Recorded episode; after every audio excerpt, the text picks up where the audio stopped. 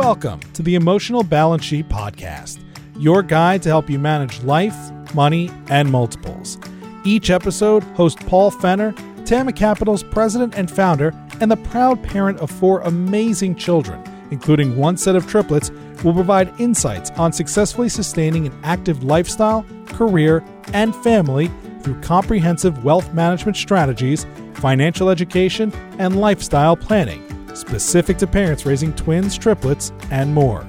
Learn more, subscribe to the show, or connect with Paul at tamacapital.com. This podcast is for informational purposes only and should not be relied upon for investment decisions. Clients of TAMA may retain positions in the securities discussed in this podcast. As a parent, do you see raising your kids as an opportunity to improve yourself? Does being a parent help or force you to change the behavior you want to model for your kids? Todd Adams is a regular dad trying to do extraordinary things. While maintaining a full time career, he and his wife Cathy started Zen Parenting Radio over 11 years ago, a podcast that helps expand compassion through the lens of a spiritual and emotional mom and a logical and practical dad. But being a dad, Todd wanted to focus and help other dads be better. So after a long weekend with a group of his guy friends, Todd launched Men Living, a nonprofit committed to improving men's lives through connection. A consistent topic among parents and health experts I speak with is that modeling the behaviors we want to, our kids to see starts with self awareness. The ability to take our own temperature and realize what direction the pendulum of life is currently swinging is a critical first step in self awareness. As Todd points out, we need to pause and notice events without judgment. To develop the ability to lay down our defenses and realizes that our spouses or partners are here to help us. Finally, Todd and I touch on the hot topic that all parents are dealing with how to manage electronic devices with our kids. Todd lays out three steps he has learned and uses with his three daughters, which could help you and your family. Spoiler alert the key is flexibility. Please enjoy my conversation with Todd Adams. Todd Adams, welcome to the Emotional Balance Sheet Podcast. Thanks for having me, Paul. I appreciate the opportunity. Yeah, so um, I was having a conversation with with Cathy Adams, your wife, uh, back in probably July and August, and at the end of that conversation, she was pretty persistent, like you've got to get a hold of Todd and have him on the show. And so I was uh, I was very excited to to to get you to have you back on and get your perspective when it comes to uh, Zen parenting, uh, all things Zen parenting, I should say, and and, and get your background, uh, which I think I think our audience is going to really uh, enjoy uh, getting to know you. So, yeah, sweet. Um, yeah, we've been at it a while now, and um, we just keep going. We've been doing it 11 years. Um, so yeah, I, I, I guess wherever you want to go eh, with this time together, obviously there's a lot of different interests I have. Zen parenting is the one that I probably spend the most time on, but I also am an advocate for healthy masculinity and I'm, um, I run a men's organization, but I am at your disposal. Wherever you want to go is where, where I'll, I'll go. So I'll, I'll link to my conversation with Cathy in their show notes, but, but I think why don't you start our audience with with what your background is and how how you kind of became part of Zen parenting mm. and what Zen parenting is. Yeah, so Zen parenting is a podcast. Um, my wife wrote a book way back when called The Self Aware Parent. At the time, I guess this was probably around 2010. She was on uh, another podcast, and the podcast was not as mainstream as it is now. And um, Cathy's like, I was on this thing called a podcast, and I think I want to start my own podcast. So she talked to some co- some podcast coaches out there, and they said they helped her set it up. But the one thing they said is, if you really want to be successful, it might be better if you found somebody to do it with, because um, just one person talking for an hour might get a little boring. So as the story goes, without even consulting me, she threw my name in the list, and I didn't even know what a podcast was at the time. Um, but and that's why we call it Zen Parenting Radio because at the time, if we called it Zen Parenting Podcast, nobody would have known what it was. But at the time, I was, um, you know, I've been with the same company for 27 years. Actually, today is I think my 28th anniversary, and I work as a sales rep for a company that sells well, congratulations. Congratulations. Thank you very much.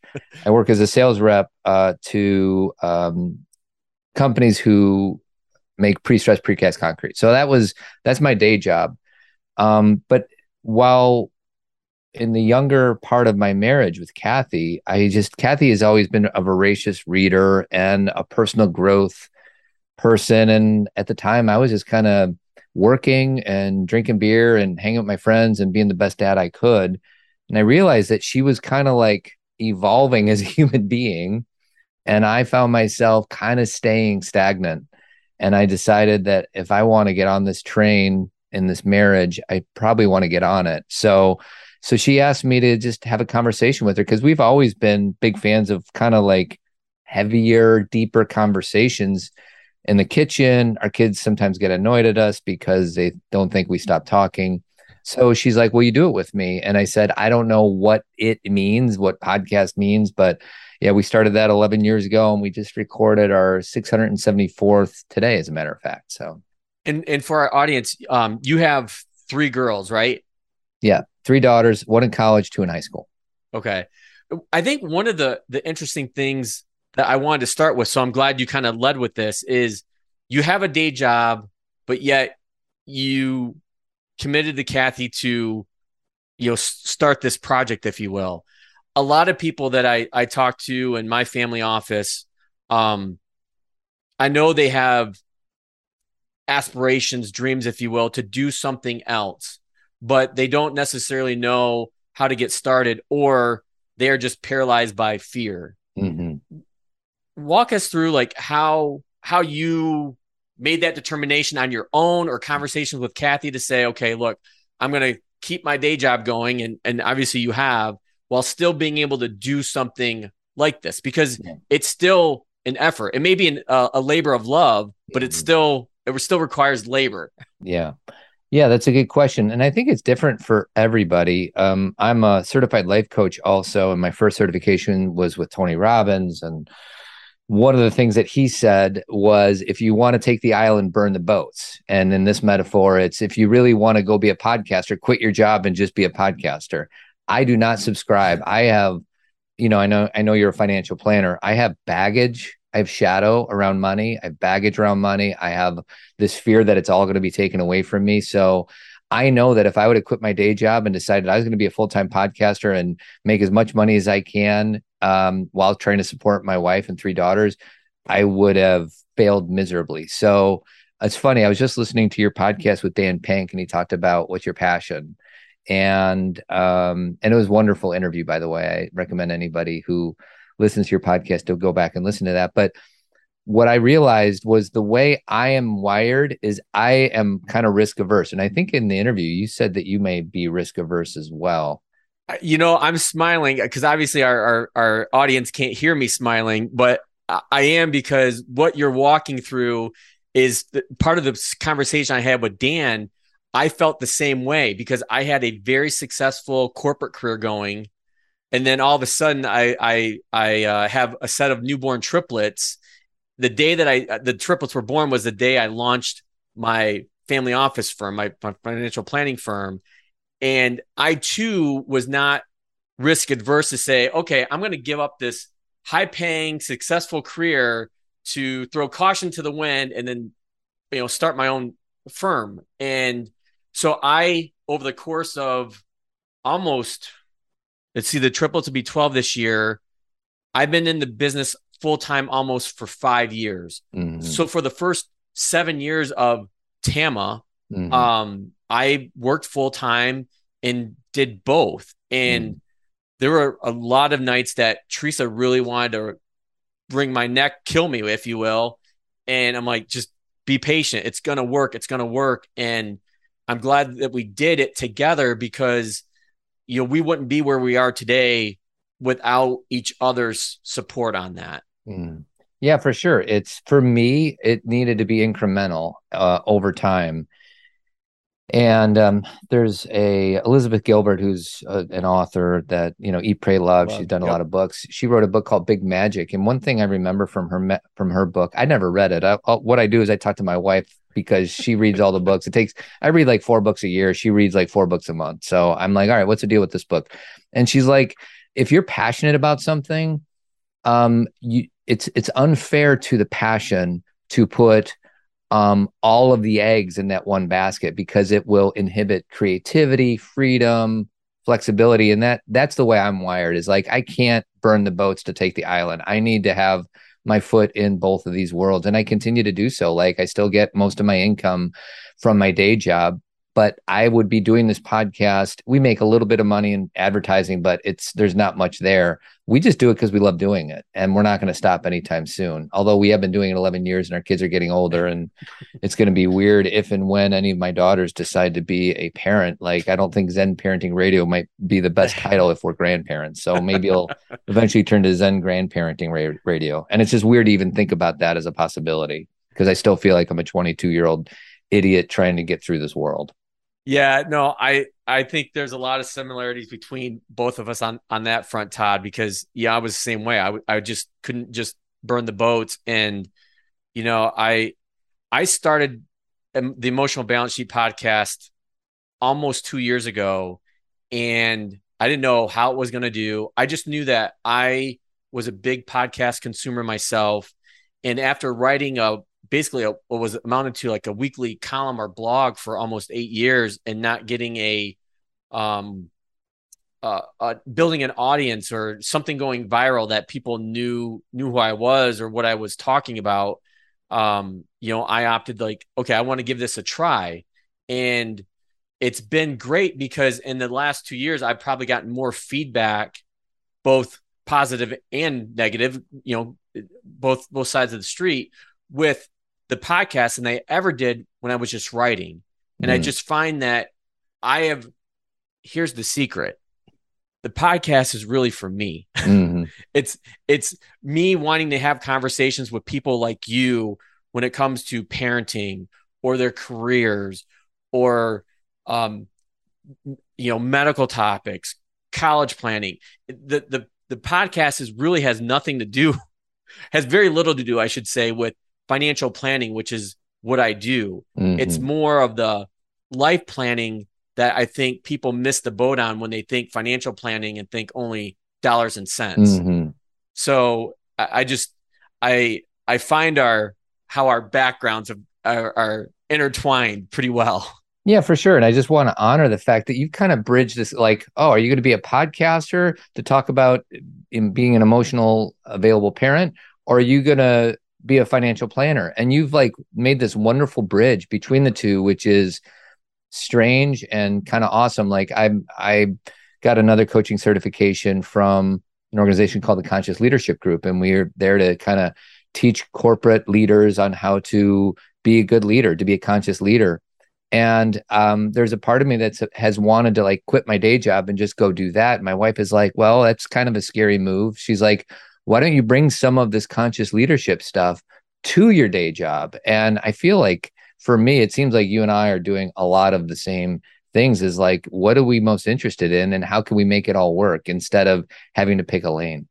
Yeah. And I think going back to that conversation I was having with with Dan Pink and and to your point as well on that topic is a lot of people think that they should just go and do what they're passionate about and I am staunchly against that. And I think that that whole metaphor, if you will, got popularized by the Steve Jobs Stanford uh, mm. commencement speech.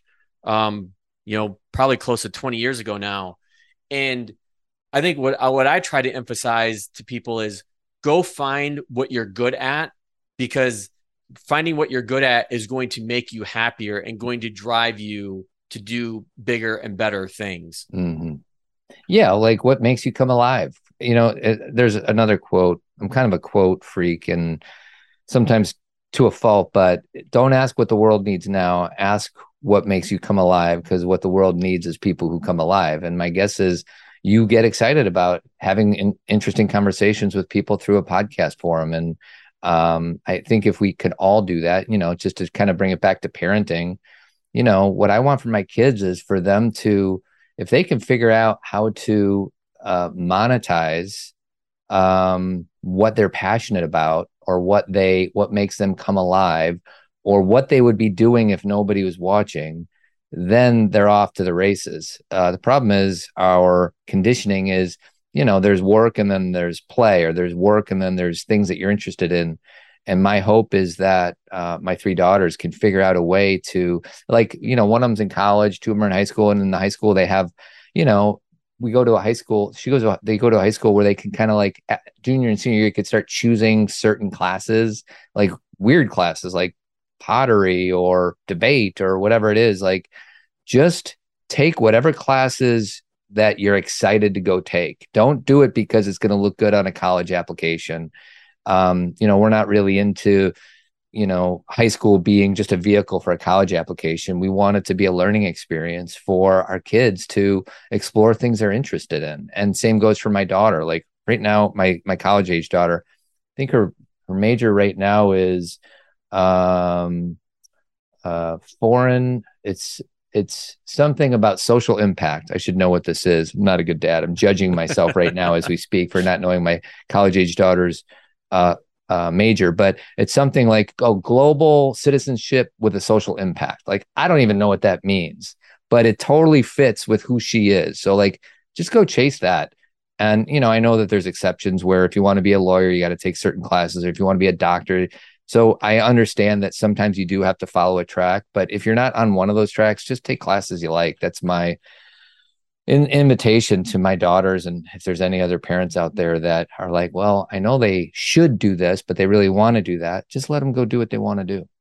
Yeah i think that's a really key point of, of that blending between what between work and play and things that you're interested in because i that's it's one of the things i'm trying to sh- I'm trying, and uh, Teresa, if you're listening to this, I'm still really trying. And, people, uh, most of the audience know Teresa's my wife, but I'm trying to get my kids to understand that point as well, and because they they see how much I work. I work a lot, and but I, as I was explaining to one of them, and probably Teresa just the other day, and I I say this a lot to him, like I really enjoy what I do. I mean, I I love what I do. I love taking care of my own family, but I love taking care of other families mm. as well. And I'm hoping that they see that that that there can be joy and work just like there can be struggle and work. And right now I feel like I'm family because I think they they they take all the my bad habits and don't take a lot of my good habits right mm-hmm. now. Yeah, it's interesting. I I think you and I I'm I'm figuring out that you and I have a lot of similarities because you know, I was cultured. I was brought up in this world to know that as a man, my job is to provide for my family. And the way I provide for my family is to work really hard. And the way that I work really hard is to get on my computer. And there's times when I fail miserably as a dad. And I know my daughter had a hard day, and I have a choice to either go up and support them and sit in this discomfort of somebody I love being really sad or mad or afraid. Or I can go to my computer and check off a bunch of emails that I need to get to. And um, there's times when I make the right choice, but there's so many times where I still make the choice that's easiest to me. And I feel safe when I'm in control. When I go up to my daughter's room and they're struggling, I don't have a lot of control in that, nor should I.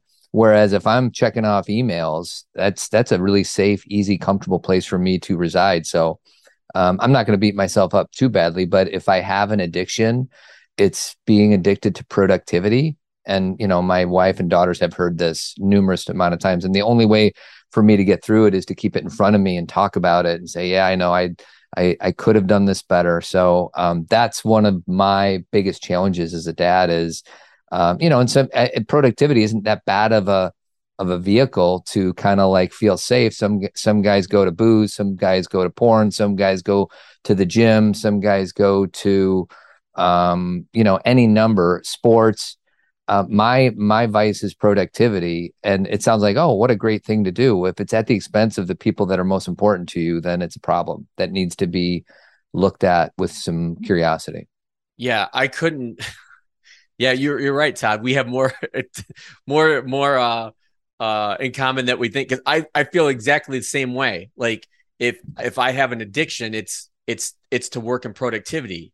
Um let me let me circle back on uh, on kind of this point where if when you are talking with with people or you know fathers about or, or mothers about how to how to strike some kind of harmony between keeping your day job going and chasing something that you're really interested in what do you what do you say that to those people? Like what what advice do you give so if there's a person that is stuck between should i quit my job or should i keep or should i move in another direction? I i part of me even judges myself because i feel like i'm so risk averse there's a part of me that's like oh maybe you know because risk aversion is is could be a good thing. It just depends on how much risk because you don't want careless risk. Um I think it's just a constant measurement, introspection on what feels best. And for me, what feels best is to take calculated risks, put myself out there. And I've done that plenty of times in my career, my day job, and then these other kind of, I guess, moonlighting jobs that I do. Um, I, I, I, I would caution anybody to not to to be too safe like if we're being too safe and we're just kind of letting life kind of control us and they, this is just the way my life is and i'm not going to step outside of my comfort zone then i would say for that that's a problem for most some people like the the consistency but i if i think it's about where is the where is it where is the lack of change coming from if it's coming from I just know myself well enough that this is not a good idea, then absolutely. But if it's coming from just fear of the unknown, then you know that's what makes us feel alive is like taking some leaps. You know, there's another quote out there. I think my wife has in her office: "Leap and the net will appear." Like that's a scary thing to think about. Um, and there's plenty of places in my life where I have leapt, and I hope that the net is there. And sometimes it's there, and sometimes it's not when it's not though there even that's a learning experience like even if i fail miserably like what we want our kids to do is what we should be doing which is embrace failure. Um, jessica lahey has a book called the gift of failure which i love. It's one of my favorite parenting books. And i think as parents we're always trying to keep our kids safe.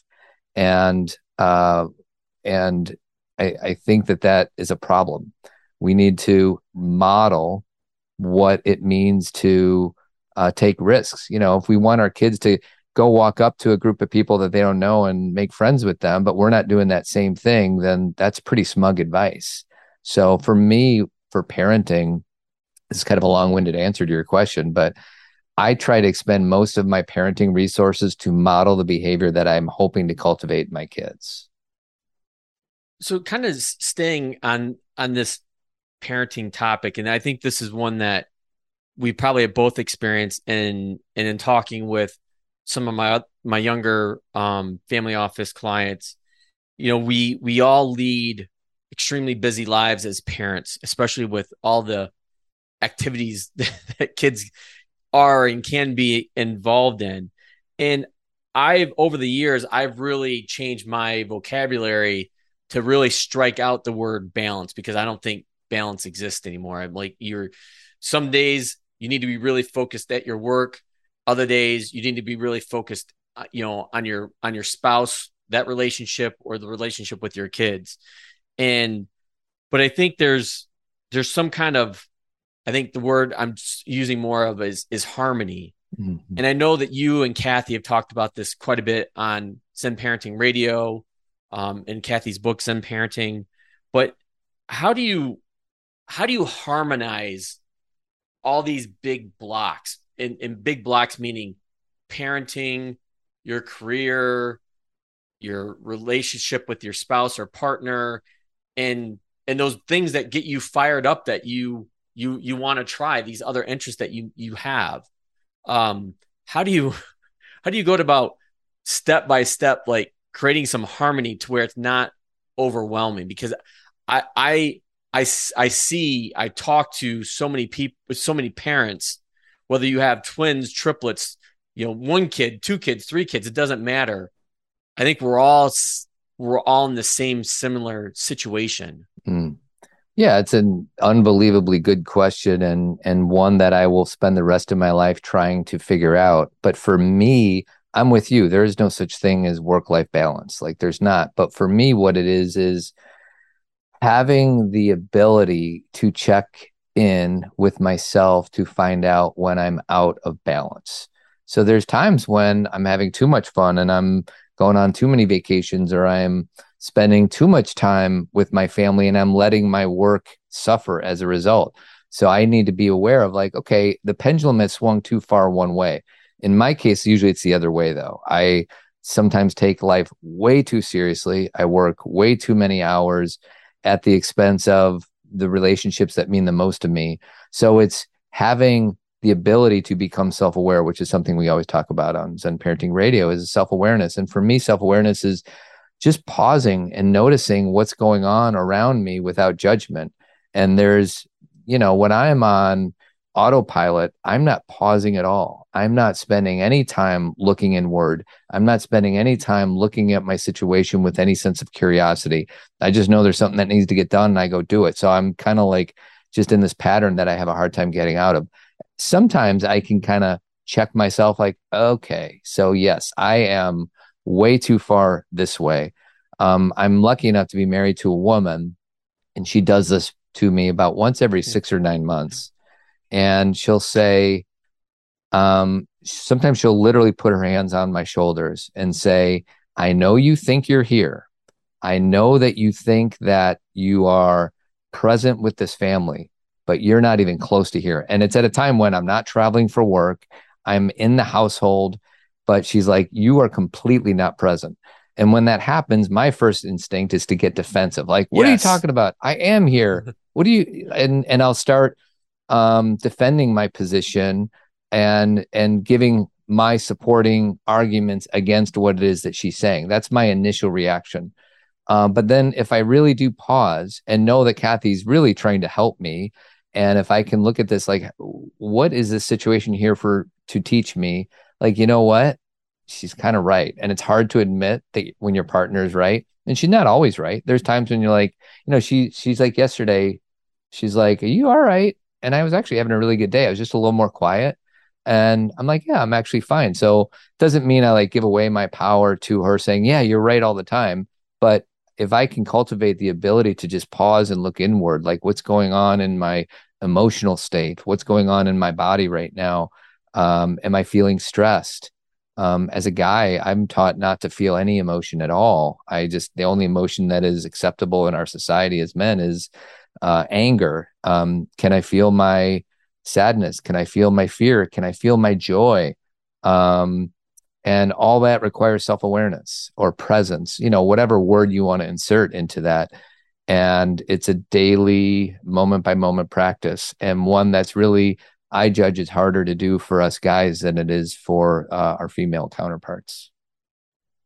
Yeah, I would I would agree with that as well. It the and I think trying to show different th- those different kinds of emotions to you know Teresa to my kids is probably one of the hardest things that that I I do because the easiest thing for me to do is get angry. And and that's something I've been working on for years. Uh and Teresa if you're listening to this hopefully it's getting better. But um it's it it is a it's a it's a struggle. And but I think with with me and other parents, especially fathers I've talked to that face you know similar challenge inside we we know that we want to be better fathers better spouses better partners um and it's that driving belief that helps to have us on this continuous improvement journey if you will that never never stops mm. Yeah, there's and I just want to be clear. There is nothing wrong with being angry. It's a it's a human emotion. But for me, it's can I express the anger in a healthy, conscious way? Mm-hmm. Um, if I'm being very reactionary and just spouting off to my wife or my kid uh, because they said something I didn't like, I don't think that's a healthy expression of anger. I think that there's other ways of expressing anger, and it could be maybe it's pausing until I collect myself and then I have a conversation with my kids. Maybe it's me going outside and running around the block. Maybe it's me going to the gym, or maybe it's me practicing yoga. Like my challenge and what I try my best to model and help other parents or men experience is like every emotion is absolutely valuable uh, if we can express it in a healthy way. And uh, most of the time, it happens for me. I usually don't express it in an unconscious way. I just stuff that. I don't know if we can swear, but I just stuff that crap down. And um, and when it comes to parenting, like Cathy and I used to do these presentations, and one of the first questions we would ask is, "What do you want for your kids?" And everybody would raise their hand, and say, "I want them to be happy," which is great. That's an admirable thing that we want for our kids. But where I am is, I want my kids to be whole. I want them to be able to experience all these different emotions in a healthy way. And you know, it sounds great in theory, but try it. Like it's not easy to be holding space for somebody who's expressing anger you know, I have three younger daughters uh, in their teenage years, and um, it's easy for me to say, yeah, I just want them to um, express their emotions. But if they're expressing their emotions in a really um, angry filled way, whether it's directed towards me or a friend, something that happened at school, it makes me uncomfortable. And can I sit in that discomfort and hold the space and say something like, I'm so glad you're sharing this with me versus trying to problem solve it or trying to troubleshoot it or trying to get them out of that emotional state. Like it's a really healthy thing to be able to do that. So, yeah. it's it's really interesting you made that last point because that's something that as a as somebody that wants to solve problems when I'm having these conversations with you know Teresa or my kids I shouldn't be trying to solve the problem. I should just be there, should be there just to listen mm. because really that's probably all they need and want me to do is just listen. Well, that's relationships 101. And not to say that I, ha- I have it down perfectly, but now I will ask Cathy if she comes to me with a problem and I'll be like, Am I, am I, because there are moments where they're like, No, help me fix this. Yes. Yeah. And I'll say, Am I wearing my problem solving hat right now? Or am I just holding the space for you to share what's going on inside of you? And 95 times out of 100, she's like, Just listen to me. And don't listen to me while you're looking at your phone. Right. And don't listen to me while you're looking out the window. Like, really connect with me. Um, listening is such a important skill that I think most people, including myself, are not very good at um, and then just reflect back what it is that you're hearing. Like what I hear you saying is that you had a really bad day at work today, and that's really, really hard. Now, what the weird part when I say stuff like that, there's still a part of me is like, how is this helping? How could this kid? The way that we help is to help you fix your problems. But I have done this enough to know that holding the space, not getting reactive if it is about me, to reflect back their words in a in a normal way, not where it's like too therapeutic. Um, that's all that most people need. Um, so yeah, that's that's an important lesson in relationship 101 for sure. One of the one of the really specific questions that that I wanted to have or wanted to ask Cathy during our conversation and didn't get to, which is another um, point of contention that a lot of parents are are facing, especially with with kids the ages of my triplets. So my triplets would be like a 12 in, in December is electronic devices and phones. Mm-hmm. And I know that you and Cathy have have touched on this topic, you know, often on on Zen Parenting Radio. But I, I wanted to f- ask you, like, what what insights do you have from your own personal experiences raising your three daughters with electronic devices and people that you've had on your show talking about electronic devices and reading about electronic devices?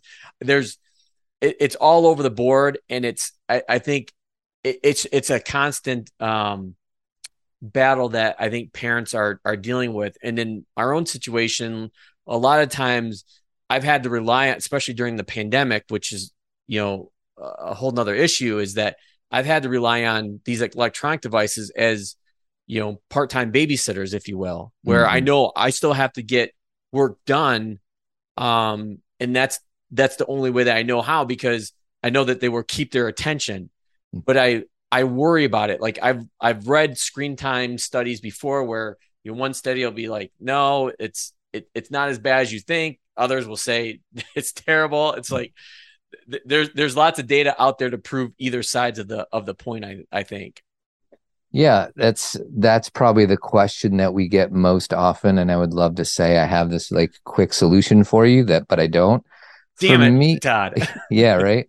Um, from you know, I always default to role modeling. You know, I have my phone right here, and the only social media app that I still have is Facebook, and I check it maybe once a day for about five minutes. Um, but I have seen parents give really interesting advice about their kids, even though they're not modeling the same thing. I do know that kids have a tendency to have more screen time than we do, but my first check is how am I modeling this? And if you happen to be a really wonderful role model and you don't get on your phone and you don't, um, you know, uh, you don't uh, spend a lot of time on social media, you know, kudos to you. That's step one. The second one is okay. So then when you do interact with your kid, trying to create healthy boundaries around it for their own well being, from what place is this coming from? So, in other words, if I'm screaming at my kid, saying, You've been on TikTok for 90 minutes and I can't believe kids these days and blah, blah, blah. Um, I, I think I have a lot of empathy for our children because this is not we never had to deal with this. Right. And these this device is designed to zap us. This game, the this technology is designed to um, remove us from being present at all. And you know, think about it. If we can have a device in our hand that can check our email, connect with our friends, like it's really seductive. And the algorithms are, you know, I I actually get on YouTube a lot too, and like they're really good at figuring out what I'm going to like and enjoy. Like I, I watch a lot of sports and like there's all these wonderful things that I'm like, oh, I'd like to see, you know, Jordan's last shot from 1990, whatever it is. So the second point, Paul, for me is when you do set up the boundaries, if you're setting them up from a reactive place, it's probably going to end really, really poorly. Um, it's parenting isn't so much what we say to our kids. Uh, I should speak from my personal experience. Parenting for me, it's not so much what I say to that my kids it's from what energy does it come from? And if it comes from a really reactive, judgmental place, it's probably going to land kind of poorly. Um, and you know, it's so I hear it so often like kids these days aren't the same, blah, blah, blah. If I was 15 years old and I had access to, I know Fortnite's a little dated, but Fortnite sounds like an amazing game if I was 15 years old. Yeah. Um, TikTok is really like it's I would be consuming the same way that they are. So for us to judge them is, I think, problematic. So if we can go, like, even say to your kids, like, I get it. I understand why TikTok is so addictive. addictive. Like, if you can maybe meet them where they are. And by the way, I see that your consumption is getting a little out of balance. What is something that we can decide on together to set some rules up? Um, and you know, they'll they'll forget or they'll they'll go back to their default and then you guys got to have another conversation and it's over and over and over again. So i don't know if that helps but that's what's coming to me. Yeah no i i completely agree with you. I i try and this is where i've been trying to pivot over the last six months is is to put myself in my kids' shoes. Like if i had this when when we were their age like i would be all over it all mm-hmm. over it. And i think my my struggle is is they I know what I'm modeling. They see me on my laptop all the time. And like even when I'm reading, I'm like Cathy, I'll read like four four books a month. What am I reading on? I'm not reading on a hardback anymore. I'm reading on a Kindle. Mm-hmm. So they they know when I'm reading because they see the Kindle most times. Um, and they know, okay, Kindle's for reading. That's what dad's doing. Um, but I think when when I'm when I'm ready to pivot and and and be fun dad, and want to go get them involved in something, that's when it's a struggle because they're like, no, I'd rather just keep playing my game or doing this on my electronic device device. And that's that's where some the the the rubber meets the road the friction happens where it's like ah it's so it's that, that's where it's kind of like devastating. Like when Teresa and I are up we were we were up north this past weekend and for the most part, it was just her and I sitting on the beach talking and reading without our kids because kids didn't want to come down to the beach. I think one came down for twice for a couple, you know, hours and that was it. I'm like, Teresa and I both said to each other, like, you know, is it is this over now? if we lost, I'm like, mm-hmm. is this how it's going to be?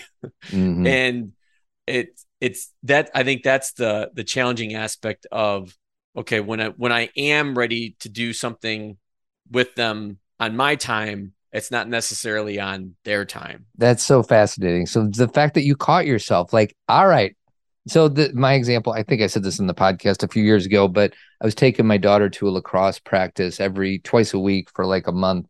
And I'd be like, all right, that's going to be our time to bond.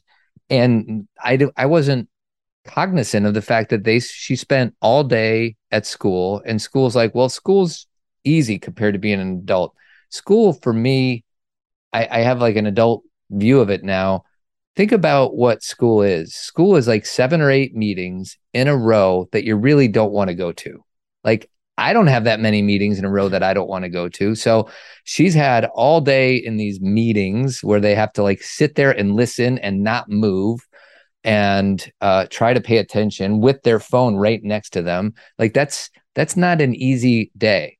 And then it's lacrosse time, and dad wants to connect and have these like heart to hearts, and she had no interest in it. And I was like, no, this is our time. Like I should rephrase that. This is my time that I want to. So you have to be, and that's the thing. As parents, we need to be flexible. Like it'll come when you're like tired and it's 9:45 on a Thursday night and you've had a long week and they're like, "You know what, dad, I've been struggling a little bit with this class or with this uh friend." But I'm like, "Oh, it's 9:45. I'm so tired and I just want to watch Netflix." Like that's when we got to like that's when we earn our money even though we don't get paid to parent. That's when we yeah. earn it. Can we can we step into that space not on my time schedule but on theirs? And the other example I'll give is you know, I, I, it drives me nuts. Like it's like right now it's September 6th and we're about to go into this, you know, really beautiful time of the year with the leaves and like, let's just go, let's just go in the forest and let's just we'll walk around the forest. And my kids make fun of me now. Like, dad, we don't want to go into the forest. like, what an awful thing. But for me, like, and if going into the forest and just being with the leaves and the trees and the sky and the birds is that important to me, I don't need them to go do that. So what I try to do now is I'll I'll invite them and if they don't want to come, there's times when I'm like, "All right, you're coming."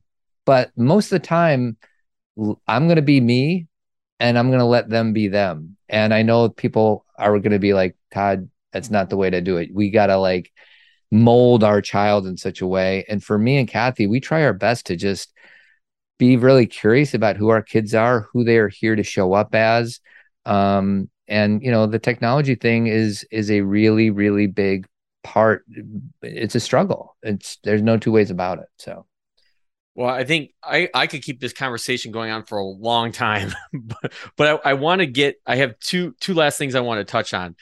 The last topic is can you walk our audience through um, the nonprofit group that you've created, um, Men Living, like how that started, what's its purpose, what is what is it about?